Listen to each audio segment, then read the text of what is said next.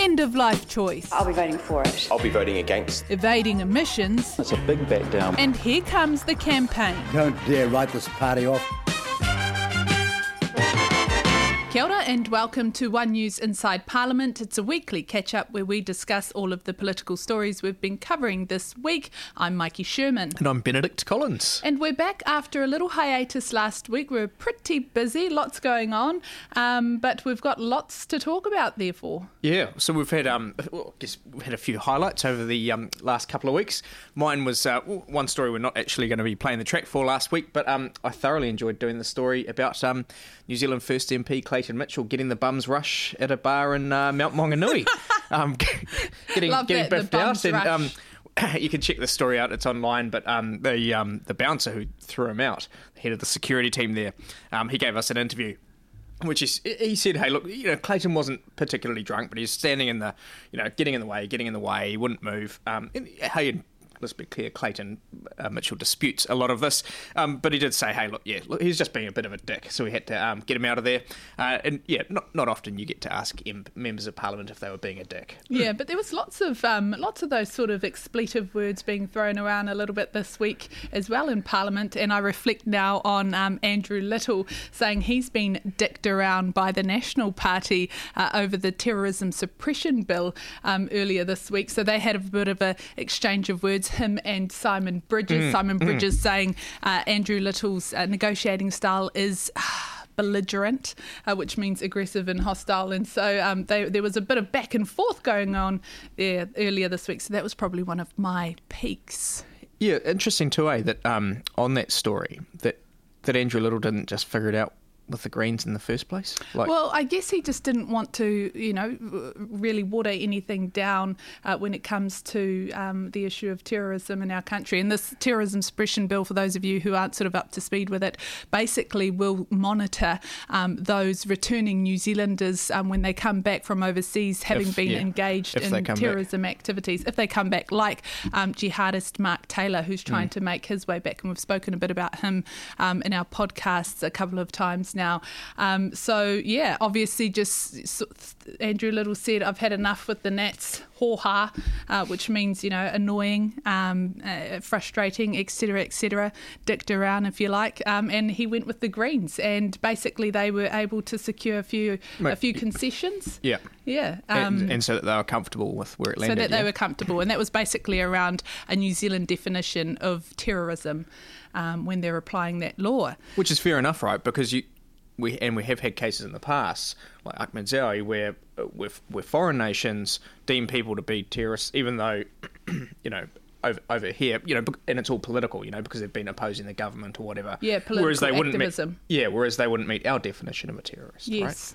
And uh, a couple of other peaks that I'll just mention because we, of, of course, didn't have our uh, podcast last week. But the last time we did have a podcast, I mentioned one of my pits was that the Māori Party uh, wasn't allowing media at their AGM. They phoned me later that evening and said, hey, no mai, haere my everything is kapai.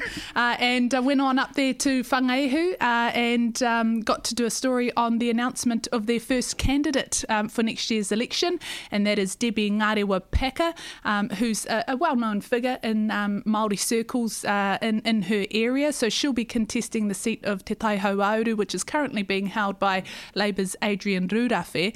The interesting thing with that seat is that Adrian uh, only won by uh, a thousand votes at the last election, and that was the closest fought Maori seat at the last election. He went up against the Maori Party's Howie Tamati. Interestingly enough, Howie Tamati didn't have the backing and endorsement uh, of former Maori Party co-leader Tariana Turia. She was actually backing Debbie Ngarewa Packer um, in the sort of election um, uh, appointment um, uh, uh, race there within the Maori Party. She didn't get her woman last time round. This time round, she did get her. So whether or not that uh, endorsement will make um, uh, any sort of um, big difference to those final numbers, we'll sus- see. do you suspect it could? Uh, I don't know. I mean, the thing that Adrian has is obviously that big Labour Party machine, and they're really good on the ground out there knocking on the doors, and that's um, been one of his strengths. And of course, everyone sort of always mentions his sister there, who's um, a bit of a wily um, and skilled uh, campaigner. Um, campaign manager. So, uh, and, and as soon as I put my story up, she was commenting on my uh, Twitter Twitter Right, profile okay. with all Yeah, of yeah. the um, reasons why um, uh, Debbie will find it challenging to take on her brother. So let's keep an eye out on that.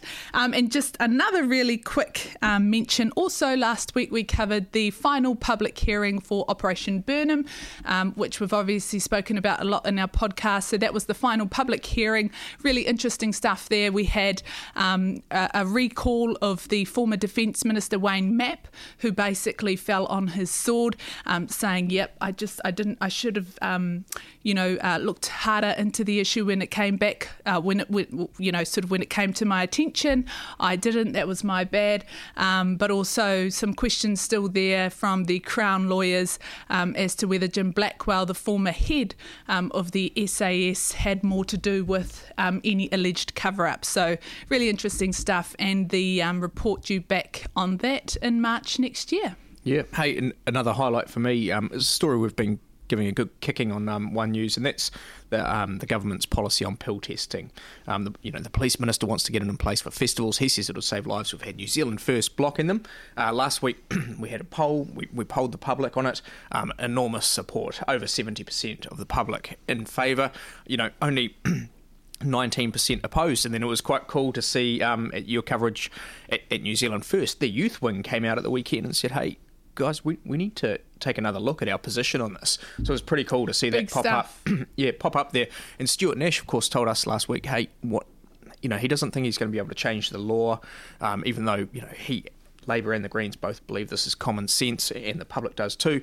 He doesn't believe we'll be able to change the law in time for the summer, so he's looking at maybe setting up some scientific trials, getting a memorandum of understanding with health officials, with police, with festival organisers to try and get you know you, know your stuff or your drug foundations in there testing pills but actually collecting data you know collecting data on what happens seeing how many people chuck them away if they do have bad substances checking out that advice that they give you know if, if they are incredibly strong pills or whatever and seeing how things um, you know how it actually works and maybe using that information this summer to try and change the law next year Yeah, really interesting stuff. So we've got plenty uh, to discuss in this podcast of ours. Another big issue, of course, this week in Parliament has been the euthanasia debate. Let's take a quick look at my track on that. A highly charged issue at Parliament today, MPs deciding whether the public should have the final say. We were elected in a representative democracy to actually use our brains uh, and come to a conclusion. The New Zealand public will engage with this and they will make a wise and informed decision. The law would legalise assisted dying for the terminally ill with less than six months to live. A nationwide referendum has been a bottom line for New Zealand First. The New Zealand people are more capable of making this judgment than temporarily empowered politicians. And with politicians closely divided, the bill's author David Seymour saying every vote is crucial. Look, New Zealand First have nine votes, and that's very important to getting the bill passed through Parliament. Nine votes, New Zealand First were happy to flex today. If it doesn't have a referendum, and I won't support it. We don't line up for a race expecting to lose, all right? Even MPs who don't want a referendum but back the bill voting yes. This is, you know, the price that's got to be paid to make sure um, we do see this progress. Or to make sure New Zealand First is happy. Well, it's a numbers game in politics. The numbers have been close. I'll be voting for it. I'll be voting against. I'm going to support the referendum. I won't be supporting it. In Wellington, the public shared its thoughts. I would personally would like to see it go to a referendum. I think the politicians themselves should make the decision. It'd be nice to know the public's opinion. Next year's election already includes a referendum on cannabis, a concern for some MPs. There's enough going on at an election without confusing it with a whole lot of referenda. I think New Zealanders have been underestimated uh, by some politicians. Politicians charged with a big decision on this divisive issue. So that vote ended in 63 uh, for and 57 against sending this issue to a public referendum. So a big win there for New Zealand First. It was obviously a big bottom line for them. They want these sort of um, conscience issues, these huge public issues to go to the public for their say on these things, um, and, and and so they got that across the line. That's likely how the third reading will shake down yeah. next month. So we, yeah, so we've got the third reading next month. Still needs to pass that final hurdle, but then it's I mean it's likely given how things played out the other night that that will go go to a public referendum at, at next year's election. Interesting, you know, I think that, that you're going to have two quite you know, polarizing issues. You're going to have the marijuana referendum and euthanasia at next year's um, election. It'll be interesting to see if it's you know sucks up much oxygen out of the election campaigns, whether you know the politicians are asked about it day day in and day out. Um, uh, you know, I'm not sure that it will because uh, euthanasia, especially like we've mentioned in our tracks this week, you know, it seems like 70, 75 percent of the public are kind of in favour with it. It seems yeah. to be a lot more divisive here at Parliament than it is out in the public, and I guess that's because there's so many, you know, quite conservative politicians here. Yeah, but then expect all of the campaigns, I guess, to to, to ramp up mm. publicly from all of those who have vested interests um, on either side of this issue. Uh, I was talking to some politicians, and they raised concerns about the spread of potential misinformation on these types of issues in order to influence. So it'll be interesting to to sort of wade through all of that as the media uh, next year as we get closer to the election. I hope it doesn't suck up too much oxygen because next year is going to be a crucial election for Labor. Are they going to get back in or not? That's the big question. How's New Zealand First going to pan out in all of that given the polls and it's going to be it's going to be a full on election year and I'm looking forward to it. It is interesting that it's going to a referendum now because it, it seems to me like this process has been going for so long. We've had select committees all around, you know, the, the country on this matter. It's just been you know back and forwards in and out of the house and for so so long and now rather than getting a resolution next month you know we're kicking it you know it's going to continue to play out for another year. And we had the likes of um, Louisa Wall, uh, who in her speech um, during this debate was saying that she supports um, euthanasia, but that she absolutely does not support it going to a referendum, and also the fact that New Zealand First is sort of flexing its muscle in this way, holding the issue to ransom, saying if you don't give us a referendum, we're not going to back it, and, and, it will therefore likely um, fall over. So she voted against it, even though she's personally in support of it. On the flip side, you know, when um, MPs were sort of making their way into the House, I spoke to Willie Jackson. He said, you know, he's been tussling with this issue and that he was going to um, vote yes for a referendum. Then he calls me up the next morning and he says, hey, actually, once I got into the House, Mikey, I had a thought about it and I thought, mate, I don't support referendums, so what am I doing? So he actually switched his vote back. So it was really down to the wire for a lot of MPs. And when you look at those numbers, you know, 63 in favour, 57 against. That's a split of, you know, a difference of six votes. New Zealand First nine votes really were crucial in that. And I think that's why David Seymour knew um, that he had to back them on that. So it'll be interesting to see once it goes to the public. It is, it is very consistent with New Zealand First kind of uh, you know view on things to take this to a referendum. I do have a bit of a giggle when I hear you know Winston Peters and co going on about temporarily empowered politicians not being right to make this call, given mm. you know mm. Winston's been temporarily empowered for about forty years. um, yeah.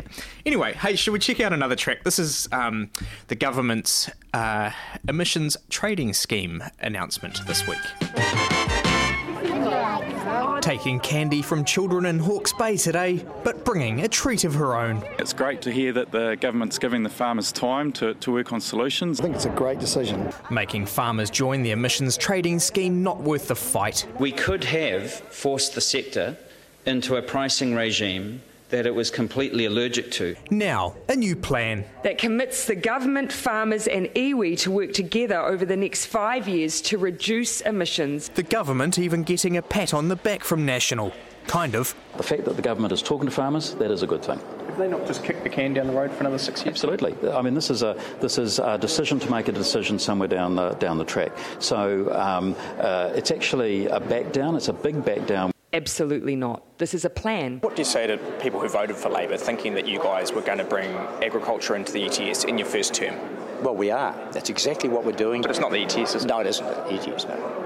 Greenpeace says farmers just got another free pass. You have a tool right in front of you right now called the Emissions Trading Scheme, which you could put agriculture in tomorrow but instead, the government says, oh no, we want to invent a whole new idea uh, in 2025. Greenpeace argues the government's just been steered down by the powerful agricultural lobby. But ministers say if farmers don't play ball and reduce their emissions, they reserve the right to bring them into the ETS. We now don't have any proper climate policy to cut our agricultural emissions, which is our biggest polluting sector. We trust them, and we think this has been enormously a triumphant uh, decision for common sense. Hoping that by working with farmers, the plan will survive. Because if the farmers themselves are saying that this is the solution, why would, the, would a new national government want to mess with that? As they've done repeatedly, farmers finding another way to avoid the emissions trading scheme. Now, this was a really interesting announcement yesterday morning. Um, you know, the Prime Minister, uh, the Climate Change Minister, and a whole lot of leading agricultural figures coming in and saying, hey guys, no, we're not going to put agriculture into the ETS like the Greens and Labour had both promised they were. And instead, they're going to set up, they're, they're going to create an entirely new, um, and invent an entirely new way of pricing emissions off the farm um, and bring it into um, effect in 2025.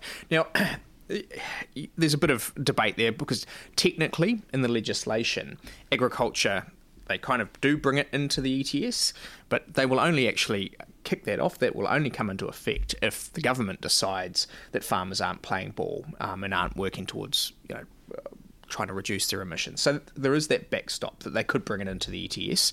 But given yesterday they were arguing that it doesn't make sense to do that, I don't think um, they would do that at all. Now the cynic in me kind of looks at yesterday's announcement and says, "Right, you're not you're not bringing it into you're not bringing agriculture into the ETS like you said you were. Agriculture is responsible for 50% of our emissions.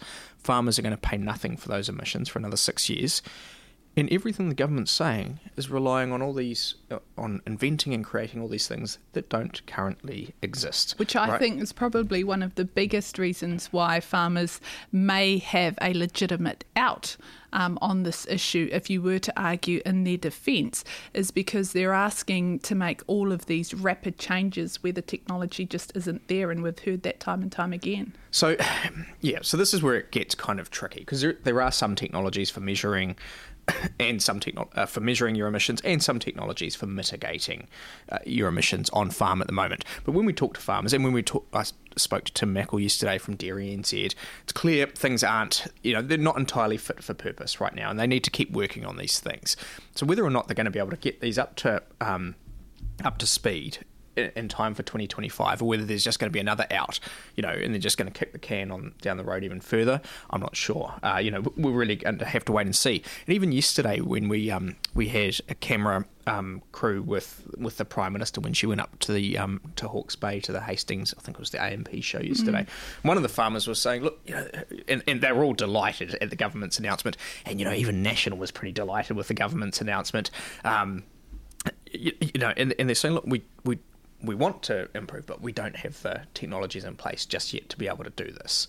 Um, and then, so that's the cynic in you, and you look at Greenpeace, and they're just you know appalled with what Yeah. the government's doing here, saying it's just a cop out. They've been you know they got steered down by the agriculture sector, and, and it's the government that blinked first. You know, and but then you look at the other side of it, it's like well. I kind of see what James Shaw is saying, right? When he says, "Hey, we could have dragged the agriculture into the ETS, you know, and they would have fought and uh, against us every step of the way, and you know, it would have been almost unpro- an unproductive way of doing things. Maybe this way, if we bring them along with us, you know, we can cr- try and create this new pricing mechanism." And they're on board, and we kind of protect it from a future national league government just coming in and caning the whole thing if we bring farmers with us. So I do kind of see that logic. It's got to be disappointing, though, for, for the likes of Greenpeace to have finally gotten their guys into power. I guess you know the likes of the Green Party and Labor, who they would have thought had been, camp- you know, the, who Well, have been well, campaigning on yeah, this, that was- who were, who were in their corner, they were, only know. to turn around Yeah. and say, actually, guys, we've gotten into um, government, and the realities are a lot different to uh, the perceptions when you're sitting on the outside.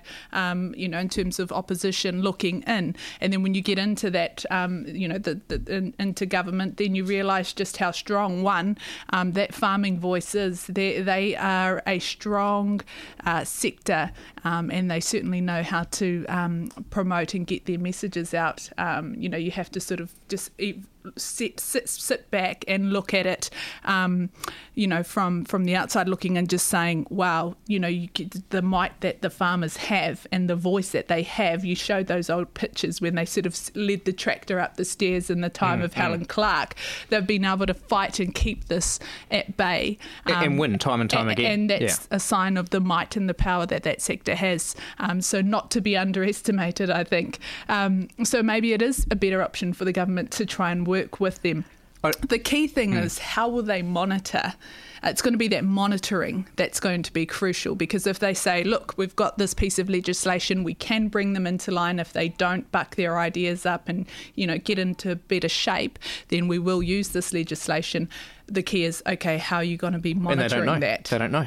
They, they've, they've got to invent all that, and you know, or develop new systems to do this, and come up with an entirely new one for agriculture. So it's interesting, you know, when you listen to the prime minister saying, "Oh, we're the first country in the world to do this. We're leading the way." It's like, well, you haven't actually done anything.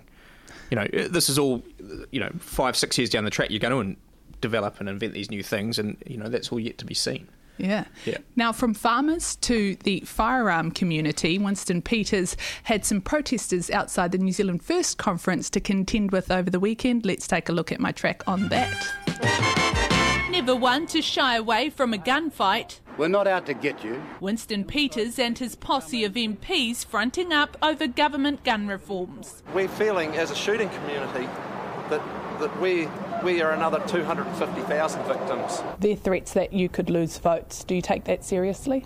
Well, it's a very bad negotiating point if you begin by making threats. Winston Peters certainly has plenty of advice. My message to the media is don't dare write this party off. His comments on the media, though, didn't end there, making light of the announced sale of TV3, which has left the jobs of hundreds of employees in limbo. I'm sorry for some of them because they deserve to stay.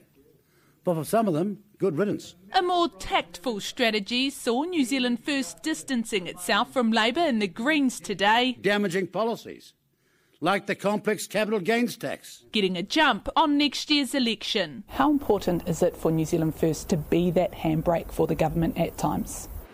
Well, we're a supercharged turbo when it comes to good ideas and a handbrake for unsound ideas. The same strategy could mean bad blood with National is now water under the bridge. Yes, it'll be difficult, but nobody, no party's beyond redemption. Bridges, the leader, though, will need to redeem himself, starting with Slushy Gate, where he criticised correction staff. For those poor guys in the full safety vests working in our prisons who wanted someone to keep them cool like a slushy, he thought it was a joke. As for its internal politics, New Zealand First in the last month has seen the resignation of its party president, an embarrassing gun faux pas by Minister Shane Jones, and MP Clayton Mitchell thrown out of the bar. Not that the party accepts any of it. If anything you were saying about Clayton Mitchell was remotely true, why has, has he been invited back this Sunday evening to the same bar to watch the Rugby World Cup? Here at the conference tomorrow, all eyes will be on Winston Peters' big speech, expected to outline the direction New Zealand First will take in government if re elected. So, this track was from the Saturday of the conference. Um, so, everyone just sort of getting into um, the conference and, and sort of Winston Peters obviously taking the strategy of talking up the fact that they are a, um, a central piece of this uh, coalition government. He was happy to talk that up, but also keen on distancing um, themselves from Labour and the Greens during that conference. Uh, they, he made a lot of comments sort of saying that we're the handbrake um, when it comes to unsound ideas. Um, and then he also slightly left the door open for National, saying that we would work with them, even though the next day he went on to say, We are the National Party with a capital N. So basically, that's Winston trying to play all sides in this, and he's really gearing up for the election. They say they don't care about the polls when they're consistently polling below 5%, though. You've got to say that there'll be some nerves in the background, so they're kicking into campaign mode, uh, and we saw that at the conference. Yeah, what was what was the highlight of the conference for you? I did enjoy the conference, but I'd say, tell you what the low light was. The, I wouldn't probably say the highlight, but the low light was his keynote speech on the Sunday. I thought it was very flat. It was an anticlimax. We had a good day on the Saturday. It seemed like there was some good momentum there, some good messaging coming through. He did a stand up with the media early on. It was all very open compared to the likes of the Māori Party and the Green Party, who we've criticised recently for having really sort of closed off AGMs. New Zealand First AGM was very much open, and yeah. we saw that with the debate that we were able to witness on that pill testing. But then it came to that big sort of centerpiece speech of Winston Peters, and it just it just was so lackluster. There was nothing in it. Um, the day before, we were told, "Yep, you know, expect a policy announcement. Later that afternoon on the Saturday, I was told, actually, no, there is no policy announcement. The next morning, they said, yes, actually, there is a policy announcement. Get to the speech, and there was basically nothing in there.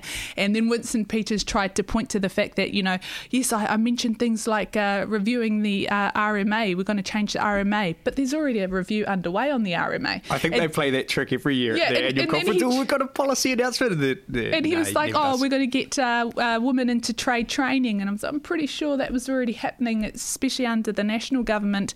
Um, but then even the next day, Chris Hipkins announced trade training announcements, but there was nothing specific to do with women. So it was very odd. It was a missed opportunity, I think, a year out from the election, especially with such a good Saturday that wasn't a very good speech. Yeah. Hey, and speaking of being a year out from the election, last week we ran our latest poll. Uh, let's check out the results. Snaffling up support. Mm. That's good. With these numbers, National plus ACT equals a government. What this poll shows is that Labour Party talked a big game, but that so far New Zealanders aren't seeing any results. Uh, obviously, there are a, a, number of things that we have plans to do over the next 12 months that I think will only continue to boost New Zealanders' confidence. The last time this many people picked blue was just before the 2017 election. This is our 12th poll since then. For much of the last two years, the two main parties have been neck and neck.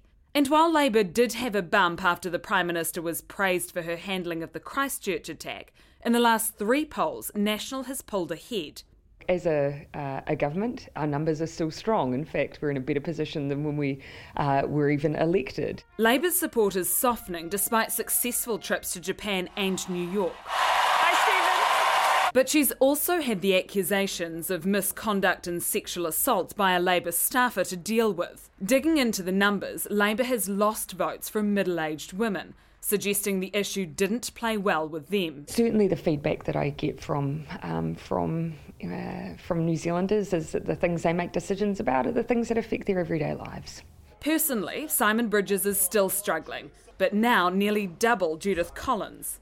I don't read too much into the personal stuff. Wannabe National MP for Botany, Christopher Luxon, didn't register this time. He revealed his plans to One News after the poll finished. When it comes to counting friends, Simon Bridges only has ACT. National will have options. Uh, people should watch this space. Jacinda Ardern has the Greens and New Zealand First. Our coalition partners all three parties um, are performing solidly uh, in between election years. Both parties may be happy to hear the number of people who don't know how they'll vote has gone up to 18%. That's a five point jump and proves there are a lot of votes up for grabs.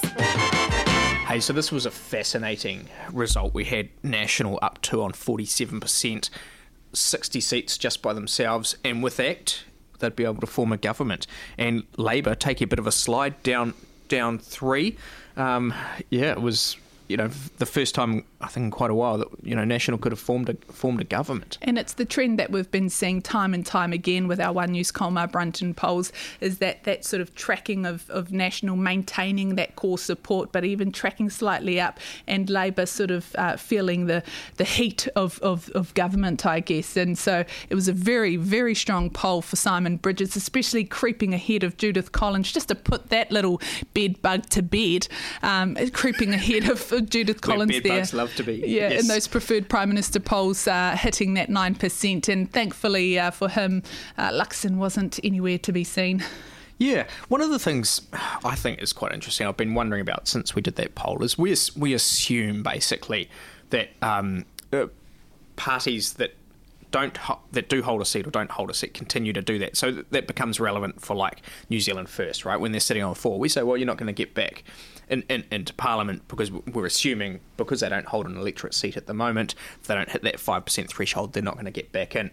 I think it's going to be really interesting next year to see what they do in Northland and whether, um, as, as, quite a few people suspect, they're going to launch Shane Jones into Northland, where he's got quite a big support base, and where you know people are saying to me, you know, um, through the provincial growth fund, they are just pumping so much money into every little town in Northland, mm. you know, and whether that's going to be, you know, their emergency um, you know, boat there to get them back into Parliament, even if they don't hit that five percent threshold. And they managed to win it with Winston Peters uh, last, you know, at, at, at, the, at the, by-election. At there. the by-election, so it, it can be done, um, and it will be crucial yeah, for them. Yeah, but I mean, Matt, Matt King from National, then he rolled rolled Winston at the election, run, And I always thought that that by-election just played perfectly into Winston's hands because it was such a circus.